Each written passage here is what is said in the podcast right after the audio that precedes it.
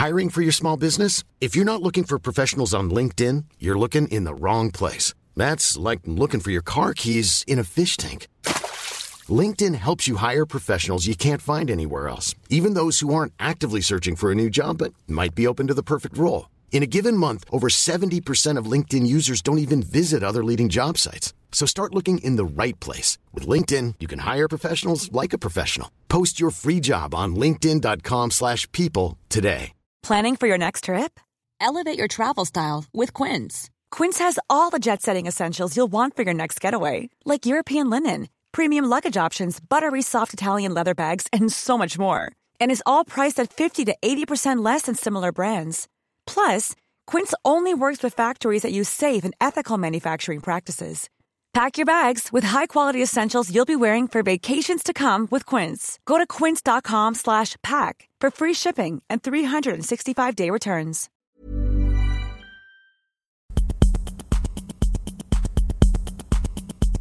This is the Bitcoin formula. Welcome, Doctor Datavetaren.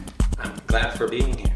Great, you are the first guest. This is the first episode. I'm wonderful. Yeah, and uh, my name is Nanok. I'm um, um, a long-time Bitcoin. Uh, how do you call it? Explorer, more or less. I guess you are longer than me, right? You, I am? Yeah, yeah. I think I, I think you have been in, a, in this. Uh, I think you heard about this and started using it uh, a couple of years before me. Oh yeah, I was. I, well, I, I, when did I you got- start? I, I started in. I, I heard about it in 2011, right? Yeah. And that's kind of late because I mean it was invented and, and launched in 2008, right? Or was it nine? Yeah, to- yeah. January 2009. Yeah, 2009. Yeah, 2008, 2009. And uh, I heard it because I read in the papers, right, in the newspapers at the time. Um, and I heard that uh, Rick Falkvinge, which is a known, uh, he, he was the founder of the Pirate Party. Yeah. He, he had a, there was a, an ad, or it, there was a, He's a friend of mine. an Actually. artic- article, yeah, it's a friend of mine too. There was an article where he said that he sold everything he had and bought Bitcoin. I remember that was 2011, right? Yeah, that was 2011, and and that caught my attention. I said, okay, this guy is completely crazy. I mean, Yeah. why why would you sell everything you had? I mean, all your assets and just buying Bitcoin for it, and and that caught my attention because I know that Rick is not stupid. I mean, No. he, he definitely knows what he's doing. So. So why would you do something like that? But I tend to ignore that fact. I, I just I read it and then I it was I had it in my mind. I heard about Bitcoin, but it was uh, I thought that th- this thing of electronic money uh, cannot possibly work. I mean, it's just impossible. You, you it's just too dangerous. You you, hacker hackers that can hack your network or you, if there's a weakness in your computer program they can pay, exploit that weakness and they can make the currency worthless Yeah, yeah. that was my absolute uh, was my absolute i was absolutely convinced that that was the fact it, it was it, it's impossible to make this safe enough Yeah, yeah. to make it work right? So you didn't read up on it i didn't in the beginning, really? that's correct. I did not read up on it at the beginning. I just heard that people, you know, bought bitcoins, and I said that that's kind of a stupid thing. It will never work, right? Like play money. Yeah, it's play money, and and and uh, first of all, you can't use it, right? There are no merchants accepting bitcoins, and and uh, the other thing is that why would you even use? Why, why would you buy this money, right? You can't use it, and it's not safe, right? So it's just the the worst possible. Uh, I mean, it's even worse than you know this money that they have in certain games like First Life or or you know Yeah. World of War. Uh, what is it called? The War World of Warcraft. World of Yeah, Warcraft. and Linden, you know, Linden Labs, Linden Yeah. Dollars and stuff. You know. Yeah, well, Linden Labs, so that's a different thing. So, so that that's when you try to have a fixed exchange rate or something, yeah. right, to the fiat money, right? But in this case, like these games where you can get money, you you do that to purchase weapons and you know get Yeah. better strength or whatever, and and so there there's a there's an intent with acquiring that virtual money because there's a use case for that. Yeah. But in Bitcoin, there was there was no use case. It was just completely, you know, abstract money, and you there were no merchants. I mean, there were very few merchants. You can you could No. just store your wealth in it. Yeah, there, And- there and- was that pizza, or the, yeah, those those two pizzas. right? yeah, but that In was that was a guy who wanted to prove that this Bitcoin Yeah. actually had monetary value, right? Yes. So so uh, he said that. Well, I'm gonna prove for the world that Bitcoin has value, right? It has a fiat value, right? Yeah. By purchasing something, you know, you can use an uh, insane amount Was that his intention? Or, Yes, or it was his it- intention to prove that you could actually uh, that you could actually uh, use it as money, right? That you could actually buy something with it. Uh, so that was a just to prove a point that it was possible. But you know, it, it will give you a very low. Uh, exchange rate, right? Where we, Yeah. we would say that. I mean, the, the the energy and the amount that he had to spend to acquire this uh, Mm. twenty thousand coins, right? is is going to be far exceeds probably uh, even at those days there was some competitiveness to to mine bitcoin so Yeah, it would yeah. take a long time right it's 50 coins every 10 minutes if you have 100% of the hashing power which nobody had so it would take a long time to acquire these coins and and then he proved that you could at least buy two pizzas with them right Yeah. and tw- for 20,000 coins. And uh, obviously, I mean, he just wanted to prove that it was possible to exchange merchandise and therefore establishing, uh, well, at least puncturing this this conception that this money has no value, right? That, that was his intent. And, and, and, but to me, that, that, that I, I already knew that yes, Bitcoin can have utility, right? If you if you could create some games or whatever, you could you can imagine that you have Bitcoin as some kind of an abstract money concept. So Yeah. I knew that Bitcoin was valuable. The only, the thing that I didn't know uh, was that it's not safe enough, right? So if if you hack or I didn't understand at all how Bitcoin worked. I mean, I thought that there were some, you know, servers somewhere where you know them, Yeah, there yeah. was a protocol, and and if you would hack these That's, servers, that's the that's the assumption people make in the Yes. beginning when they hear about this. I think that's the assumption that everybody makes Yeah, Uh, when they heard hear about this. And even though I'm a computer scientist and and I've been that for you know. 20 years and then another 20 years I have experience no not 20 years but like 10 Oh, years of experience. Uh, before so 10 I have like 30 years of experience or more than 30 years of experience of, of programming and then Yeah. like the last 25 years I have theoretical background in computer science. And even though I have all this knowledge I, I just assumed Yeah. that this cannot be safe right Exactly, yeah. and and I am a computer scientist now. All these economists in the world, they would they would definitely say that this is an insane thing, right? Yeah, yeah. But and they, They do. probably not even have the the, the technical and uh, capa- capability to understand that if you look at these theoretical papers, you can actually see that this is safe. yeah, yeah. And and But in, in yeah. the beginning, how when did you start read up on that? uh, so I started After Falkvinge? Yes, so it was late 2011. Yeah, okay. Uh, I actually started reading about first. So first, uh, first Sorry, I yeah. I have to correct you on the pizzas. It was ten thousand for two pizzas. was it ten thousand for two pizzas? Yeah, okay, Bitcoin, five so- per pizza. Yeah. Yes, yes, yes. Yeah, still a lot of money. yeah, in today's money. yeah. Yeah. but even at that day, I mean, you could what could you acquire? Fifty coins per week if you were Yeah. had a really good hardware, I guess. Right? But did you uh, invest in Bitcoin then when you understood it? 2011? Uh, not to, early 2012. Yeah. I did exactly the same as Falkvinge. I Ah. sold. I took all my yeah? assets and bought as many as many coins I could. Yeah. right? And I bought them at Mount Gox, which is no Yeah. longer here. Uh, but I was also one of those who understood that you should not keep your uh, coins at an exchange because they act as private banks and if a private bank goes under like uh, then there will be no government bailing them out which means that you will lose your coins. So uh, at, at that time i was thinking that bitcoin has this fantastic concept that you can get your coins and store them yourself. So i basically withdraw all the coins i bought. So i still had them, even though Mt. Gox went under. As a company, I, I still have my coins, and everybody else who did the same thing still had their coins as Yeah. well. Okay, so let's do my background quickly on the Bitcoin thing. I discovered it in February 2011. Um, and uh, I don't re- actually remember some post somewhere online. And I was also like you the first time I saw Bitcoin, I was like, uh, this will never work, just another game online. And for some reason, there was somebody who who I trusted who said this is something cool and new and good.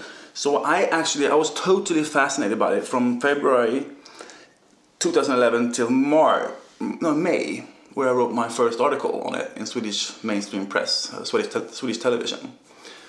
So that was the first time somebody in Sweden wrote about it in in mainstream news, uh, at least.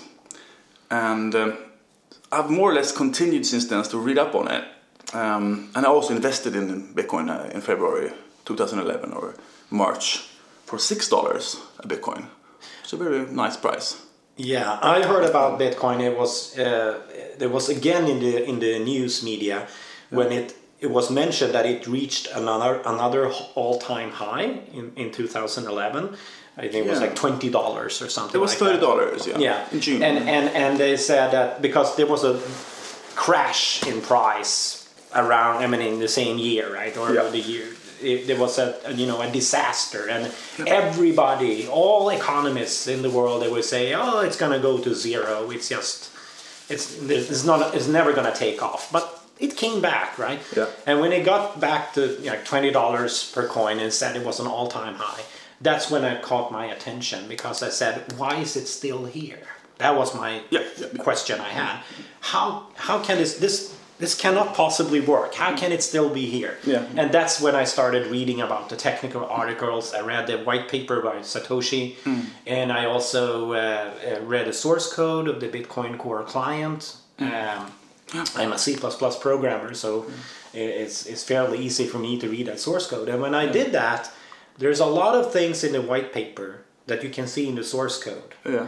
and and when I so white paper by itself knocked me to the ground because I said, "Wow, this is this is an invention comparable to electricity or the steam engine of its time. It's it's just completely revolutionary." Yeah. And and uh, and so that's also the the story behind you know the block. That's the blockchain technology we're talking about.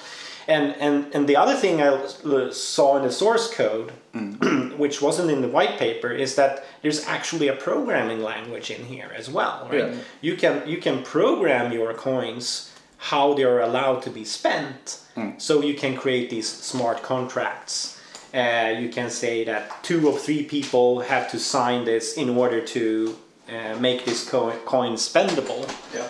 or, or making uh, to make it possible to do a transaction, etc. So you can think of all kinds of crazy crazy things with this uh, programming language, such as uh, escrow type of uh, businesses and and and only the the the, uh, the imagination uh, tells you what you can do or cannot do, right? So Yeah. it's, it's very it's very uh, interesting.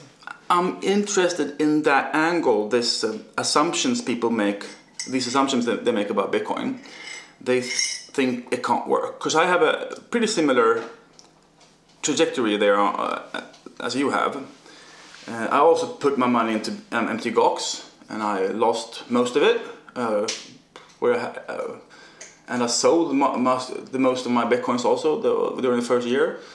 But then I, like two years later, I sort of came back to it. This is still here, and I had, had a few bitcoins left, you know, and got more interested. But I al- always read up on it since then. And, and the thing is that what happens right now, you and I, we think we've, we've got something. We- We've got, well, you and I, we think we've understood Bitcoin more than casual, more the average than the average person. Yeah. yeah. Which means that we, that we believe it in more, believe in it more than other do, other people do. For yeah, but the, the number of people believing it is growing, right? Yeah. So it, it's kind of interesting to see that.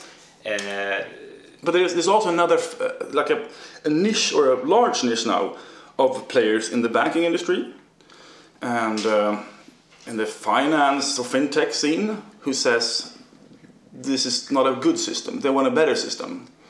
The proof of stake versus the proof of work debate, the Ethereum debate, which we have been talking a lot about in discussions between each other in forums and when we meet over beers and stuff, which is a very interesting subject.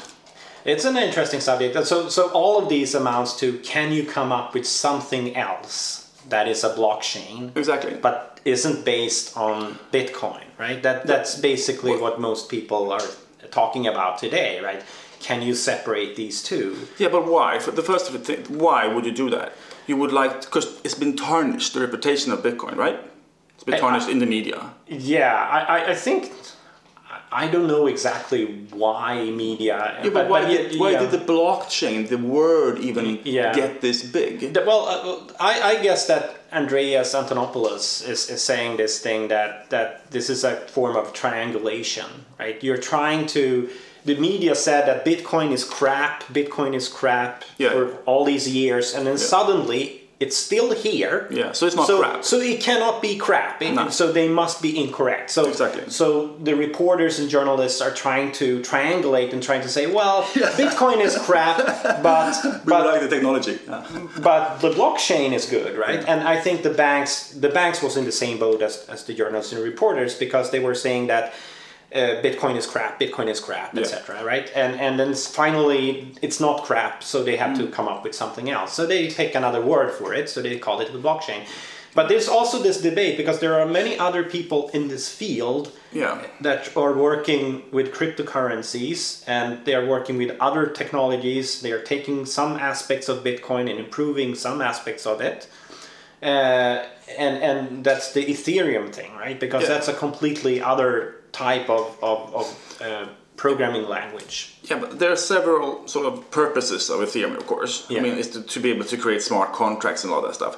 But if we only talk about the, this proof of stake, Yeah. or to start about to talk about the proof so, of so, stake, so let's let's go back. So um, the Bitcoin is protected by something called proof of work, which means that you can't rewrite history unless you acquire the same amount of energy that bought that that uh, created the longest chain, right? Yeah. So so, so you, it's protected by energy, and and even if we go f- yeah. even further back, if like a primer, Yeah. if we have listeners here now that haven't read anything about this, Yeah. maybe we should like try to explain why would you want a proof of work first? Well, it's because you want to stop double spending, right? Yeah, you, want to be able to have uh, you you.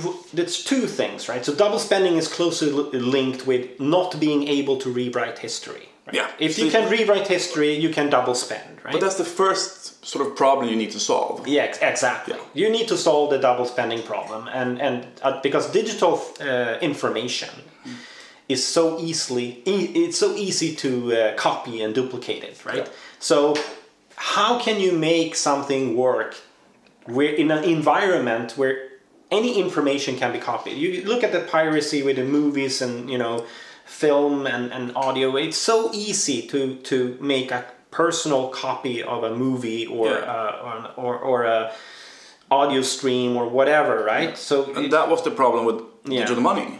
Yeah, and that the same problem. So if you make money digital, how do you prevent people from copying their money, right? So so that's the whole point. So the proof of uh, work and the blockchain concept is that you can make as many copies as you want. We don't care about that. But as you as soon as you spend your copy, uh, all the other copies are, are going to be spent as well. So there is no Yeah. you can't gain anything by copying the information. But to protect this chain of transactions, to make sure that nobody can go back in time and say, hey, I'm going to use that coin you used one year ago to do something else with it. S- To do that, you need a proof. Uh, you need to prove that time has passed.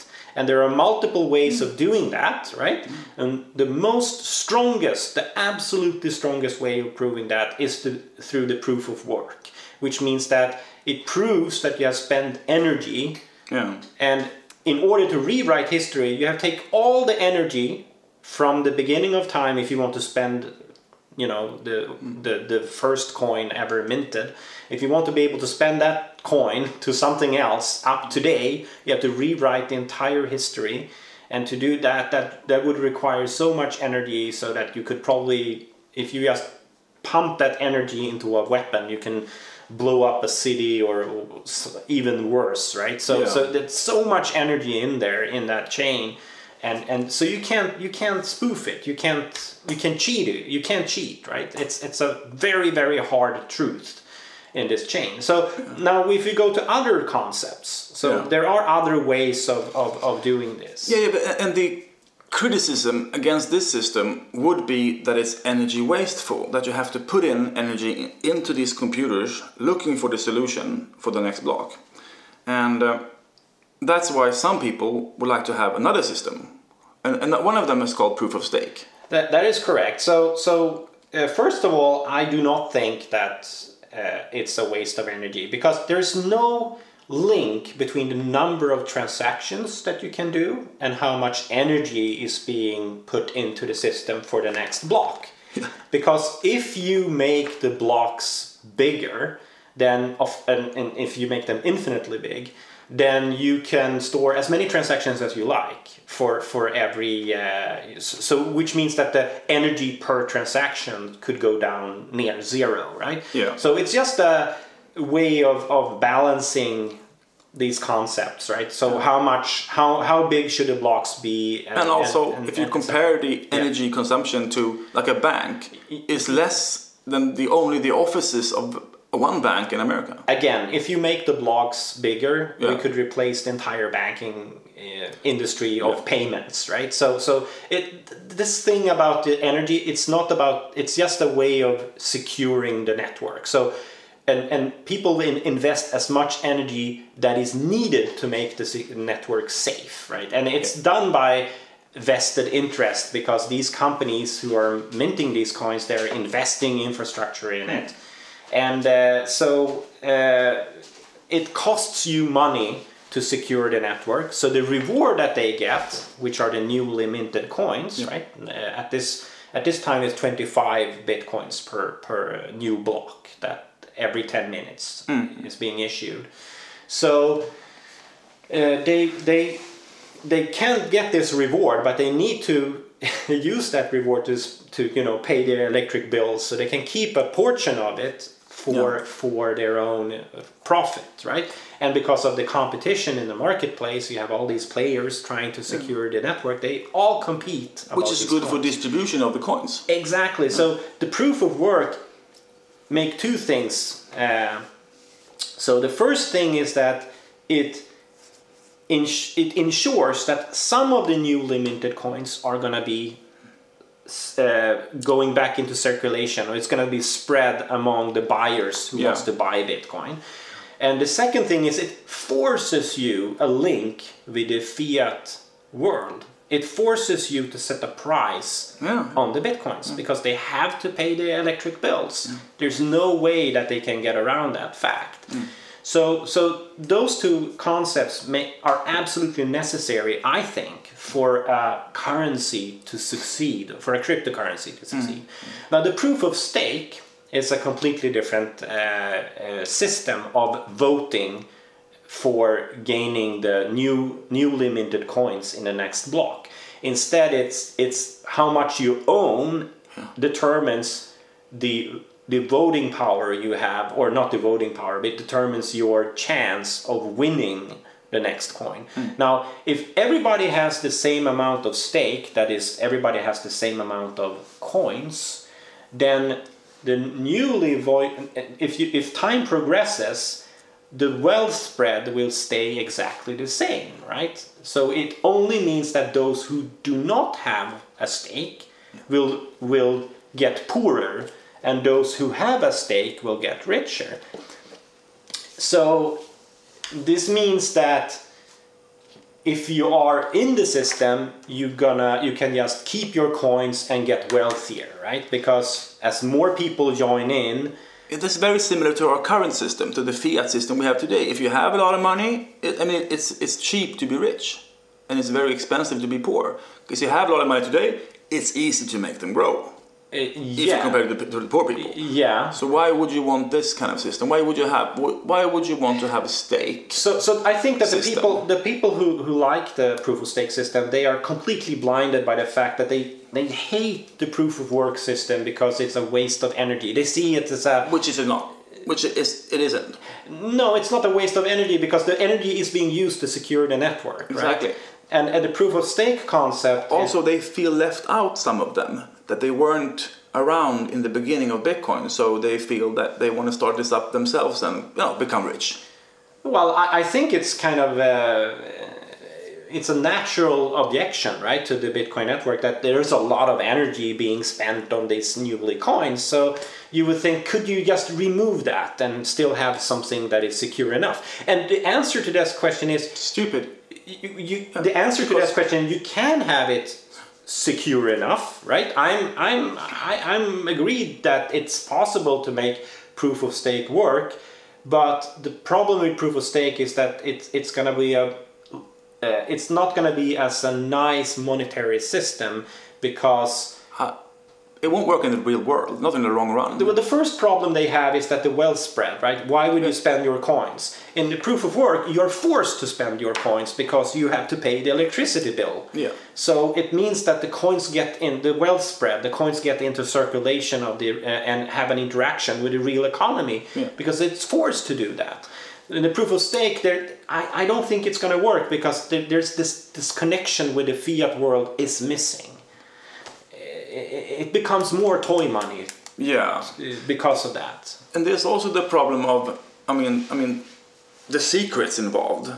Because in Bitcoin, you are protected by power, but in a proof of stake system, you are protected by secrets. I mean, by, by definition, because you have to put up a stake, you have to protect that stake somehow. Yeah, that- so that is security. true. Security cannot be as good as in Bitcoin. So, so the thing here is the proof of stake. If you can imagine that the stake is spread to so many different participants, right? So that it's just everywhere, right? And you don't have concentrated groups of people having a large large stake, then then yes, the, the security model is somewhat acceptable because it means that you have to hack, you know, a million computers in order to, you know, acquire the vote to bring the system down, right? Because if you acquire 51% of the stake, you can you can you can drive the, the you can you can uh, break that model, right? And, and, and the interesting thing is that the proof of work concept, even if someone acquires 51% for a short period of time, it, it usually massively reorganizes itself because I mean people are switching away from certain pools Yeah. and and it's kind of interesting that the, and you'd need much more than 51% Yeah. sustained to sustain yeah, yeah yeah and with proof of stake if you have 51% you just keep your coins Yeah, yeah, yeah. and you can acquire more coins and you can bring the system down so it's less safe in, in that in this in that sense right but but i would and then there's another thing with proof of stake is that uh, if you want to be able to prove from the genesis block that you are safe that you are on the right chain that cannot be done with proof of stake because you can always go back to the genesis block and come up with another chain which is equally long as the current one. And and and so if you do that if you think about that problem then no proof of stake can you can never be sure that you're on the right chain unless you have uh, unless you have um, you know checkpoints that tells you that the last hundred of the, the last thousand of blocks Yeah, but then you need a centralized authority to tell you that yes, this is checkpointed. We this is checkpoint. justice. Well, you don't need you perhaps you don't need a authority. You could you could build that into the client, right? You can have a hard coded client. So I think it's possible to to technically make this thing work, but it will be an awful monetary uh, environment. It will be Yeah. because it means that the, this. How does proof of stake work? Well, how does new coins get into cir- circulation? Now, from the beginning, there's one person who owns the first block, which has the let's say proof of stake is using the same model as Bitcoin. As the, the 51st proof of stake coins is owned by one person. And the next block that gets minted will be owned by him as well, right? Yeah, Unless he start to spread them. So it becomes very much like a pyramid scheme, right? Where you have you Yeah, have but- this top founders that owns most of the capital. Well, that's only if you start it that way. I mean, Ethereum, for instance, they did a crowd sale. yeah, that's So- true. Yeah, So it's a, a bit distributed. It's a little bit in, in the beginning. In the beginning, yeah. Yeah. And um, people can also say that well, Satoshi owns like one million coins, so so so Yeah. you could you could say true. that the same problem exists in Bitcoin, but I don't think so because. First of all, he has never spent them, and then the No, no, no. second thing is that even if he does, okay, it will crash for a little while, but eventually the coins Yeah. will come into circulation. Right? Yeah, and if this Mr. Craig Wright was Satoshi, he would have moved some of those coins for his all of his economic troubles, of course. there's no chance that No. none of these people are, are Satoshi because he seems to have a very high integrity, very Yeah. smart, seems to know how to hide himself, Yeah. and he never touches his coins. I mean, he has a, like a half billion dollars uh, of, of wealth that he doesn't touch. I mean, if he is a middle class citizen like I am, not touch, Satoshi? not touching that wealth requires an enormous integrity. I mean, either he's dead, or or he is actually. Uh, I mean, he's just waiting, or, or and maybe he will become the new, know, you know, the Alfred Nobel, right? Maybe in twenty years he will say, "I'm gonna use these coins, this wealth, to, you know, That's an interesting thought. yeah the, the, the people who can uh, the person who can uh, prove that he's done the best best you know monetary uh, research the last uh, 20 years can get awarded and you can get this coins from from him right and this, you can you can imagine you can he can even do that anonymously right he doesn't have to Yeah. show him so, so, so it's like an anonymous Nobel Prize in, in economics. And by the way, the prize in economics is not a Nobel Prize, right? No, pe- no, no. People think of, think that, but it's only called that way, but it's not. No, it's a later invention from. No, it was the, the Swedish central bank Yeah. who who. Uh, I, I'm paying it. for that price with my taxes as a It's- Swedish citizen, which I think is terrible. I don't want to pay for that price. It's been. uh, Didn't Krugman get that price? Yes, so And it's- it's my how- taxpayer. like, come on. The Swedish taxpayers are, are paying the Nobel Prize. Yeah. All the other prizes uh, are, are Nobel himself, right? His fortune, his wealth. That that that. Uh, Not the Peace Prize either, but other no, other, no, other no, no. prizes. The Peace Prize is, is an original Nobel Uh, Prize. Is it paid by Nobels? It's paid by Nobel's funding. Yeah. It was it, it was it was invented after Nobel uh, Nobel's testing. No, no, no. It's part of it. Yes, it's part of it. No. Literature, peace. Uh, there are five prizes, right? So, so uh, the, the, the prize in economics is not a Nobel Prize. But It's- now we have to move it from Yeah. go back to the Bitcoin subject. Yes. Wait, wait, wait. A lot can happen in the next three years. Like a chatbot may be your new best friend. But what won't change? Needing health insurance. United Healthcare Tri Term Medical Plans are available for these changing times.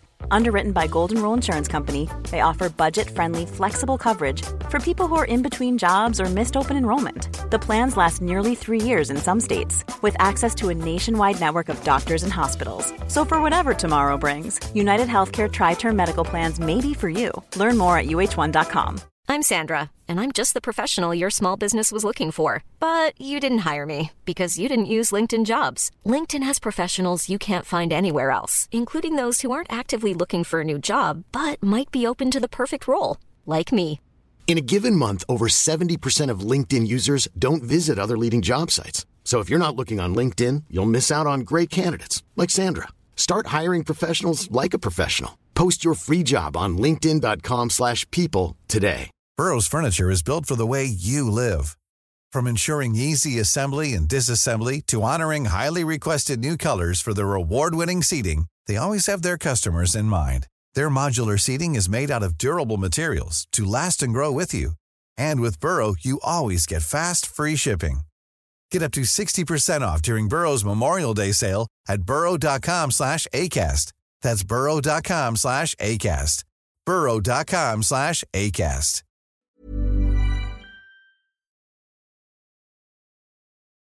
We're back to the subject of Bitcoin, right? That's correct. We're talking about proof of work versus proof of stake. And one of the interesting things about why Ethereum and proof of stake has become so talked about is because the banks, may, mainly or partly because the banks are interested in using this technology, right? So they call this the blockchain. Yeah, I think that there might be a twist here uh, where banks could have. I mean, proof of stake and banks could work together with the Ethereum blockchain. I, I don't rule that out because um, what is blockchain? What is blockchain? Good right? question. I, I think that blockchain is a way of, you know, a, a majority of stakeholders or whatever, a majority of people. Yeah, because the word is not in the original white paper. I mean, Yeah, it's not there. I mean, Satoshi did not say blockchain. It's invented many years later. Yeah, Yeah. It is. That was a good question. I never No, I- thought I- about that. I think I'll that check word. that out. No, it's not. okay, It's, It's not interesting. All right. So anyway, I, I think that it's a you know it's a way of reaching consensus among a, a, a group of participants, right? And, and and if you want the group of participants become smaller than the whole world, right? If you if you want to control who should be able to participate, Hmm. then you have no choice. You have to use proof of stake. There's no other way you can do this, right? And then you can imagine that every bank has its stake. Or you could use another proof of something, maybe in the May, future. I don't know really what that there could should be. be. We, we can't rule out any other solution. There, there could be other solutions, of course. Could be, but I don't think anyone has figured that out in, in that case, right? But the basic premise for that is that the banks would like to retain control. Yeah, because you what they would like to do is so one use case for Ethereum is that some kind of a interbank settlement system, right, where you Yeah. can transfer assets between banks without having a clearance authority, which today is usually a central bank or something else, right? And if Swift, banks can settle uh, uh, that settle between themselves by themselves, that's clearly an advantage uh, to the current system where they have to settle through some authority, whether that authority is the state or the government. Yeah, but they ne- still still need to create an authority in between themselves. These banks. Yes, but they, they, they form a majority, I guess, right? They, they, they, form, they, they hand out stakes to everybody who wants to participate in this group. Right? Yeah. So, uh, but the problem with that, though, what happens if someone steals a stake of a certain bank? What, Yeah. what- can, can the other banks which will happen sooner or later. So, so, so they need to be able to. to Back- reverse, yeah, right? And and and that means that then you could imagine that you have a majority of of a majority vote among the stakes of the stakeholders of all banks Hmm. telling that okay the funds got stolen let's give them new funds and make the old funds you know Yeah. Let's print some new money and put in there in that place. Ex, ex, uh, well, print some new stake, right? Money. It's very important to understand that banks are not going going to use blockchain technology for money. They're going to use blockchain technology to do settlements, and that that's the whole project with the R three CEV project. Yeah. is all about doing settlements internally between the banks, so they don't have to go through a clearing authority. So money means that you can exchange goods and services, right, for your for some tokens, and and and you there's no chance that that proof of stake is going to replace that or any other model. Uh, I think But the problem here isn't really the- the technology, right? It's the, the players, the actors, the participants involved, and the decisions they make. So it's, it's more or less game theory here. I mean, the reason Bitcoin works is because there are no, nobody in charge at the top. Yes, No authority. You can. But that's true also for these proof of stake. Nobody is in charge really. They, they, they only have an Well, their it- stake is determining their vote, right? Yes, if it was a decentralized system, then nobody was would be in charge. I think that's the goal with the R3 CEV You think? No, Yeah. no, no. That would not be able to, to compete. I mean, that would not be able to uh, Otherwise, stand there's- up to the legal system because you need to have somebody to, you know, be responsible when something goes wrong in the old system. Yeah. So if, if that is true, if you, what you're saying is true, that this this cannot, this will not be allowed to work because of the legal system, then then the whole project is gonna be dead, right? Because there's no there's no. Otherwise, I- they, I- need, they need to rewrite the laws over the next five to ten years. Yeah, and I think that the banks may have the power, so they can rewrite the laws. I Maybe. mean, but I'm not sure. If you're right about that jurisdiction problem, that that a jurisdiction had, it must be possible to reverse some decision that was taken by this blockchain, even though you know these stakes uh, are distributed the way they are, then the whole concept of a blockchain falls apart. There's no there, there's no I don't see the use case about using a blockchain at all. Then you need a clearance authority that an authority Yeah, can yeah. control, right? Exactly. A clearinghouse that the authority controls. A regular database will be cheaper A regular database, and faster, much much faster. but that's the current system, right? Yeah, exactly. But in, in the KYC AML rules, the Know Your Customer, anti-money laundering rules, Yeah. they also enforce these banks to know everybody using those blockchain systems that they want to deploy, Uh, which makes these systems really sort of controlled. They need to know everybody connecting to the system, well, that's the one identity of them. Yeah, I mean, to the um, if you want to involve the current legal system. Absolutely, and uh, I, I believe so. But uh, it's not only that. If if you if if the legal system, the question is which jurisdiction, right? You have banks in Germany. Should they obey the the rules from the U.S. And and and they do today because they have an office in the U.S. Right? So so it's it's a very messy legal system because all these private banks they are bound by all kinds of different jurisdictions mm. and if they go together and forms a blockchain and a blockchain by definition i think is nobody is in control of the, the blockchain. It's a distributed control. Either the distribution is the whole planet which is in the case of bitcoin or the distribution is you know between the banks. But then no single bank or no authority can control this private this shared blockchain Okay, I'm not looking at blockchain at all like that. I'm just saying blockchain is just a chain of blocks. That's it. Yeah, okay, but I don't think it's not that easy to say that because if, if you only say that uh, uh, it's just a chain of blocks, Yeah. then, then I don't see the difference between that and a, and a private database because databases today they are a chain of blocks, right? They're a chain of transactions. The transactions are usually collected in blocks. They're indexed, etc. So I, I, I think that the important aspect of the blockchain technology is this thing where nobody is in control, right? No single person is uh, under control. Because as soon as you do a single person in control, then it becomes like a private database, right? An authority that has control over database.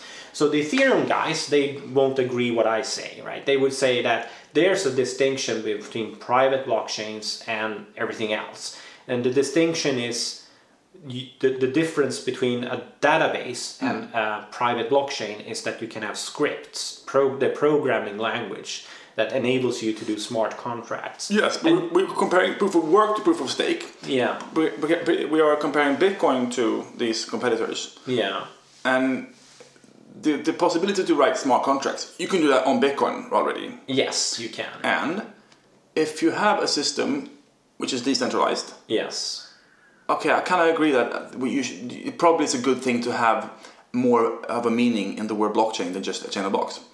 So if we put in that meaning, it, it needs to be decentral, decentralized.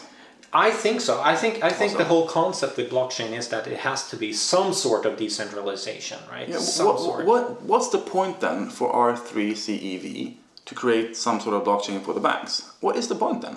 There's no point at all. Well, the point is to do settlements between the banks without having to go through an authority clearinghouse, right? Which today usually is the central bank when it comes to money.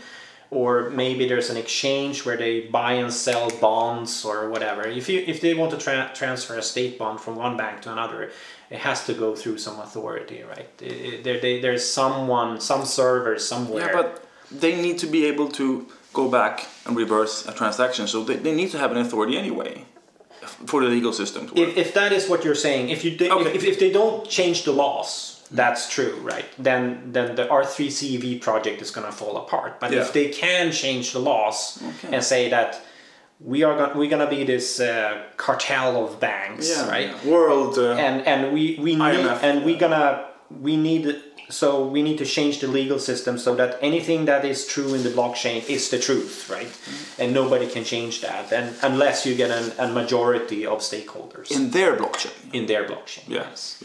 Not this free, nobody controls anarchistic Bitcoin blockchain, right? No. The free anarchistic blockchain cannot be controlled, and it's and, the, so it doesn't matter what they the, write. Yeah. The interesting aspect with the Bitcoin blockchain is that uh, because of the proof of work concept, it enables every anyone to join the network without yeah. without the fear of anyone can bringing down the network, right? So it's permissionless. Yeah. The permissionless aspect is another thing in the Bitcoin blockchain that none of the other blockchains have, right? So there are there are some other coins, I mean, but but you know the only coin which uh, with enough market capitalization uh, that Bitcoin is the only one that is permissionless and public and yeah. open and you know all these aspects. And I think that's gonna make Bitcoin that that, that is required if you want a blockchain for money, right? Uh, blockchain yeah. for settlements that that is the R3CEV project. Blockchain for money cannot be done in any other way, in my opinion, right? So so you it must be open, it must be decentralized, it must yeah. be public, it must be permissionless all these properties uh, has to be there. Otherwise it won't be accepted as money right? Because mm. i need to be able to trust when i use my bitcoins for for uh, services and goods if i go to a restaurant and i pay my meal with bitcoin the merchant of that restaurant has to know that these coins is his and nobody can steal them from him. No central bank can debase them uh, if, if you or have just yeah. steal them or steal them or i mean it, it, it's possible to to basically protect that money right mm. and and if if if you have a system with authority then that system can be hacked which means that it's possible to make the currency become worthless which yeah. means that uh, it can be it can be corrupted also it can be corrupted and it, and it can become worthless because a hacker can take over right mm. so unless the money is not irreversible and not anonymous and not everything, right? Yeah. Then you can have a centralized control system for money, but then the government can see all the transactions, it can interfere with everything. And so those systems exist in Sweden today, right? This, the, you have the Swish network, right, where you, you, people can use their phones to transfer money between uh, individuals, but all these yeah. transactions are visible then. Yeah, we have M-Pesa in Africa and everything. So yeah, I have a couple of other subjects here I'm interested in talking about, but these are really large subjects like Bitcoin. Is it like gold or like cash? Is it hard money? This is uh, like an hour discussion at least. I think we can save it for some yes some other time. Next time. And, and sovereign currencies could they be side chains to the Bitcoin blockchain? It's an interesting question. Yeah, we can talk about that. It's an interesting question. Let's um, talk about that for a short time and then yeah, wrap this up. Then we follow that up with a later discussion. So the sovereign money, that's the money that is issued by the state, yeah, the government. Yeah. And if we're talking about side chains, that would be the Bitcoin blockchain. Then I mean, this is an interesting thought. Mm. If the Bitcoin blockchain becomes really, really big, mm. and a country, there's a, a, small island. I read about it just uh, today. Small island talking about maybe making Bitcoin the national currency Right. It's a it's a nation state. Yeah. Well, the, the interesting aspect is that that Bitcoin is similar to gold in that sense that it's very hard to extend the money supply to to to uh, yeah. grow the money supply. And because it's not controlled by anyone, it can't be controlled by anyone. Because if it can, then it can be hacked, and yeah. it you can make the currency worthless. So these economists that they think about that Bitcoin is bad because of the fixed money supply, is there is no choice. You can't make blockchain safe without having a fixed money supply because otherwise that implies there's an authority controlling it, yeah. which is precisely what you're trying to avoid, right? You don't want to put the power of something to a single person or a group of person. You want to have it decentralized. Yeah. That's the reason why the fi- uh, money supply is fixed in Bitcoin. And so the question can fiat money, which is the government issued money, they can create money at will, and they all all they do. I yep. mean, and and uh, in, in, it's there's a slight misconception about how money works in the in the fiat world that people think that central banks just creates money like just like that and then pump that into the system. And yes, they do, but not typically, right? So there is this quantitative easing programs they that's when they actually print money that is backed by nothing yeah. but normally what governments do is that they sell bonds, uh, and on a secondary market, uh, well, these bonds are then traded and sold, and that's how mo- governments can get in cash, right? And this, Yeah. and but then it's backed by the bond, so it means that there's some other person out there in the world believing in this government, holding his promise to pay back on his bond, and because of that, then the money supply that that is extended is done because there's some person out there taking risk. So in that case, sovereign money is is uh, it's not just printing money at will normally, right? It's just But if, if you if you want to retain that quality as a as a nation, you want to be able to print money. Yeah. Then you, you should be able to use a side chain. I don't with, think with other properties. I don't think so because side, Properties- side chains are two way pegged, right? And then you then you can't be two way pegged anymore. You you should be able to go back from a side chain back to the Bitcoin. Well, a If side chain doesn't really need to be two way pegged. and it doesn't have to be two way pegged. That's Let's say it still is two way pegged, but you can have a token connected to that side chain, you know, and those tokens can be uh, printed out of thin air.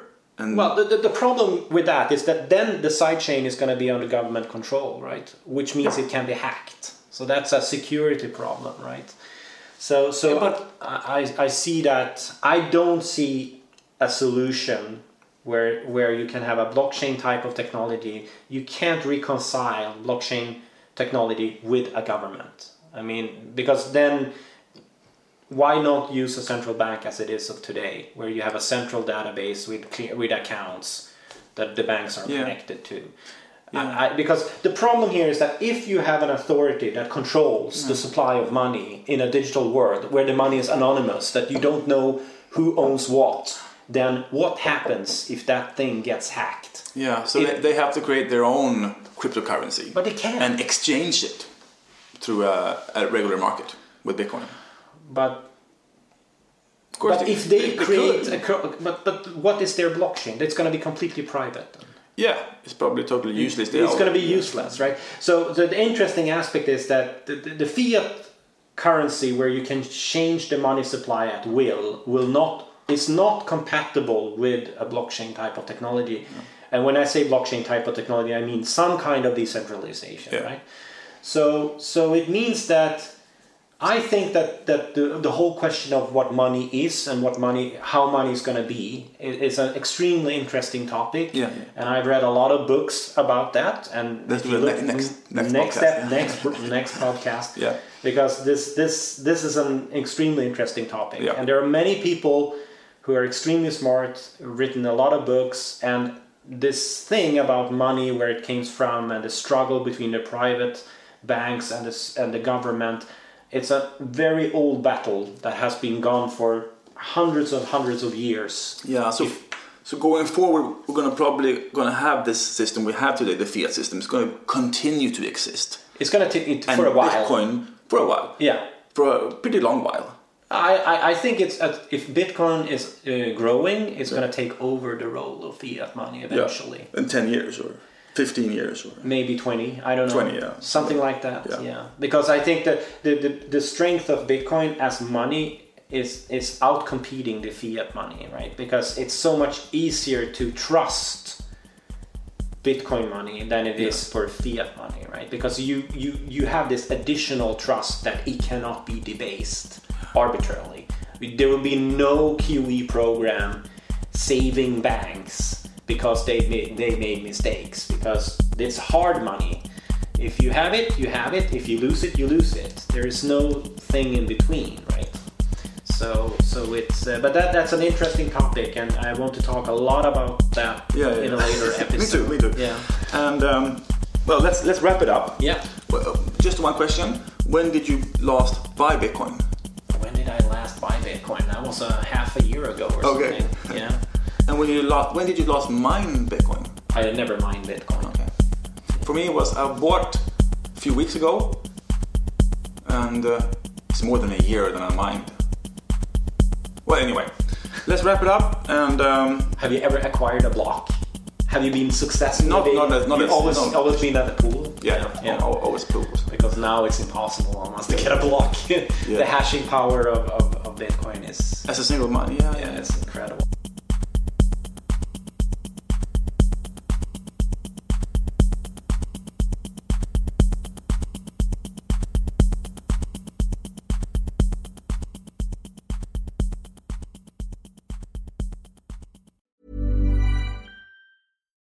Hi, I'm Daniel, founder of Pretty Litter. Cats and cat owners deserve better than any old fashioned litter. That's why I teamed up with scientists and veterinarians to create Pretty Litter. Its innovative crystal formula has superior odor control and weighs up to 80% less than clay litter. Pretty Litter even monitors health by changing colors to help detect early signs of potential illness. It's the world's smartest kitty litter. Go to prettylitter.com and use code ACAST for 20% off your first order and a free cat toy. Terms and conditions apply. See site for details. Even when we're on a budget, we still deserve nice things. Quince is a place to scoop up stunning high end goods for 50 to 80% less than similar brands. They have buttery soft cashmere sweaters starting at $50, luxurious Italian leather bags, and so much more. Plus, Quince only works with factories that use safe, ethical, and responsible manufacturing. Get the high-end goods you'll love without the high price tag with Quince. Go to quince.com/style for free shipping and 365-day returns.